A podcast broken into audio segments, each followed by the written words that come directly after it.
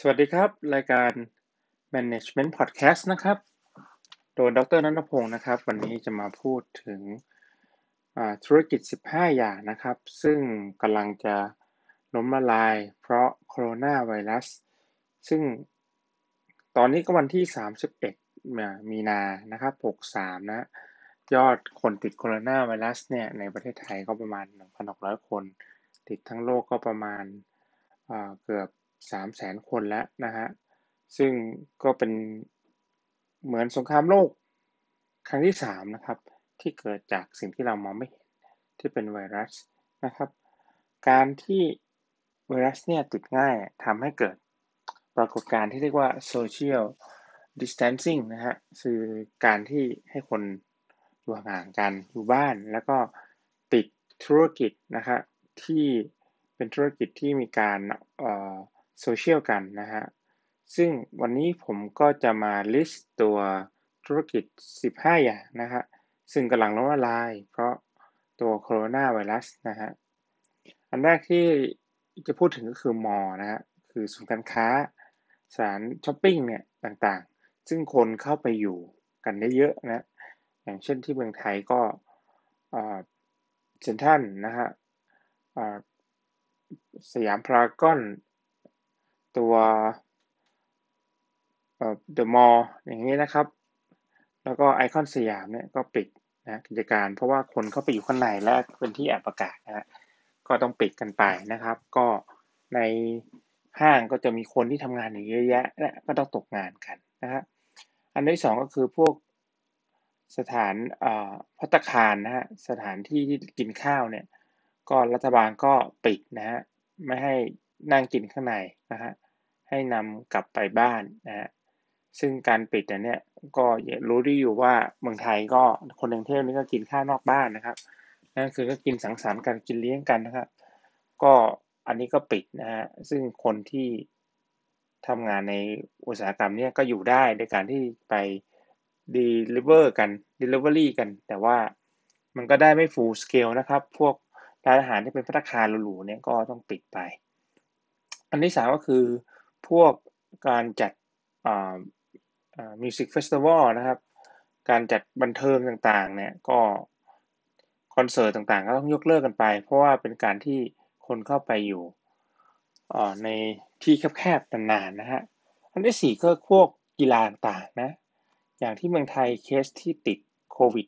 -19 เยอะๆก็คือที่สนามมวยลุมพินีนะติดเป็น100คนก็การออกกีฬาก็คือคนก็ตะโกนนะครับมีการเหงื่อมีอะไรก็เป็นโอกาสที่ติดกันได้เยอะนะครับรวมถึงที่ฮิตมากๆอ่ะในเมืองไทยก็คือพวกกีฬาการวิ่งเนี่ยก็ต้องยกเลิกไปทั้งมาราธอนทั้งโอลิมปิกนะฮะทั้งพวกไตรกีฬาอันนี้ก็ต้องเลิกกันไปนะฮะอันที่5ก็คือธุรกิจเสริมสวยนะครับทำผมอะไรนะครับเพราะว่าแม้กระทั่งเราจะจับหน้าตัวเองยังไม่ได้เลยนะครับแล้วถ้าเกิดก็มีคนมาทำผมทำอะไรให้คุณซึ่งเป็นคนที่ทำหลายๆคนเนี่ยมาจับหน้าจับตาคุณเนี่ยคุณก็คงไม่สะดวกใจที่จะทำนะฮะธุรกิจที่6ที่ได้รับผลกระทบก็คือพวกยิมนะครับพวกฟิตเนสนะครับซึ่งฟิตเนสใหญ่ๆเนี่ยก็อาจจะมีระบบที่เป็น subscription ก็ยังมีคนไปอยู่แต่ถ้าเป็นยิมเล็กๆ personal trainer เนี่ยก็เจ๊งสนิทนะฮะ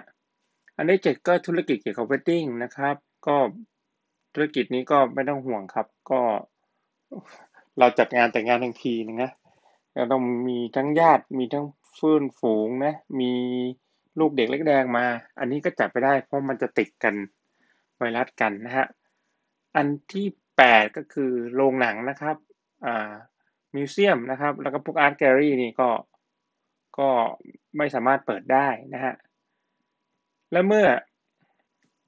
ธุรกิจที่9ก็จะเป็นธุรกิจเกี่ยวกับสายการบินนะฮะ Travel Agency เพราะว่าสายการบินเนี่ยเรื่องต่างก็บล็อกไม่ให้มีการเดินทางนะครับสายการบินก็ต้อง cancel นะครับและยิ่งในสายการบินเนี่ยเป็นอยู่ในที่ที่แคบๆแล้วเนี่ยสายการบินนี่ก็เป็นอันตรายเป็นจุดที่จะทำให้เกิดการแพร่กระจายของโคโรนาไวรัสธุรกิจที่10ก็คือตัว Cruise นะครับอินดัสทรีก็คือพวกที่จัดเรือสำราญเนี่ยอย่างตัวเคสที่ดังมากคือ Diamond Cruise ญี่ปุ่นนะฮะที่มีคนในตัวเรือสำราญได้ถึง 3,700 คนนะฮะแล้วไปติดโคโรนาไวรัสถึง700 คนแล้วมีตายอีก8 คนเนี่ยก็เป็นเรื่องที่น่าเสียใจ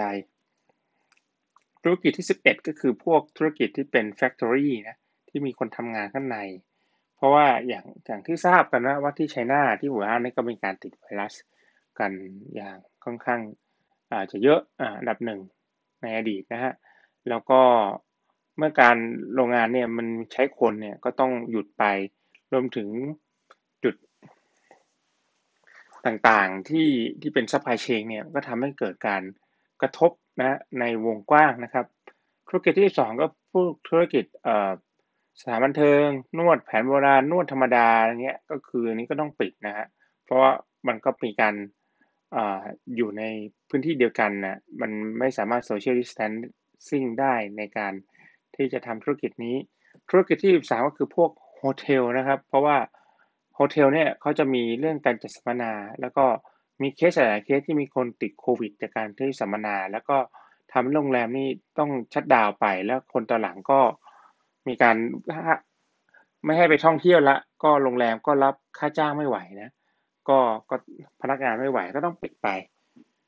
ธุรกิจที่4ก็คือพวกโรงเรียนนะแล้วก็ธุรกิจที่เกี่ยวข้องโรงเรียนเช่น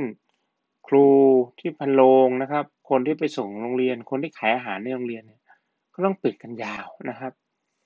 แล้วธุรกิจที่15ก็คือธุรกิจ Sightseeing Tour นะครับ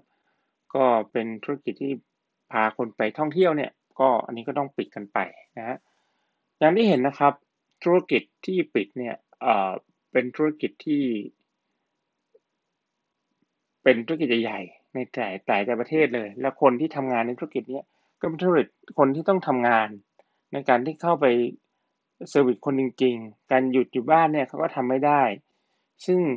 ธุรกิจคนที่ได้รับความเดือดร้อนกับกรณีโควิด -19 เนี่ยมีเยอะมากและอาจจะทำให้เขาตายก่อนที่เขาจะอยู่รอดไปวันๆนะครับก็การเกิดโควิด -19 เนี่ยก็เป็นเรื่องที่น่าเศร้าใจมากนะครับและทำให้เกิดความ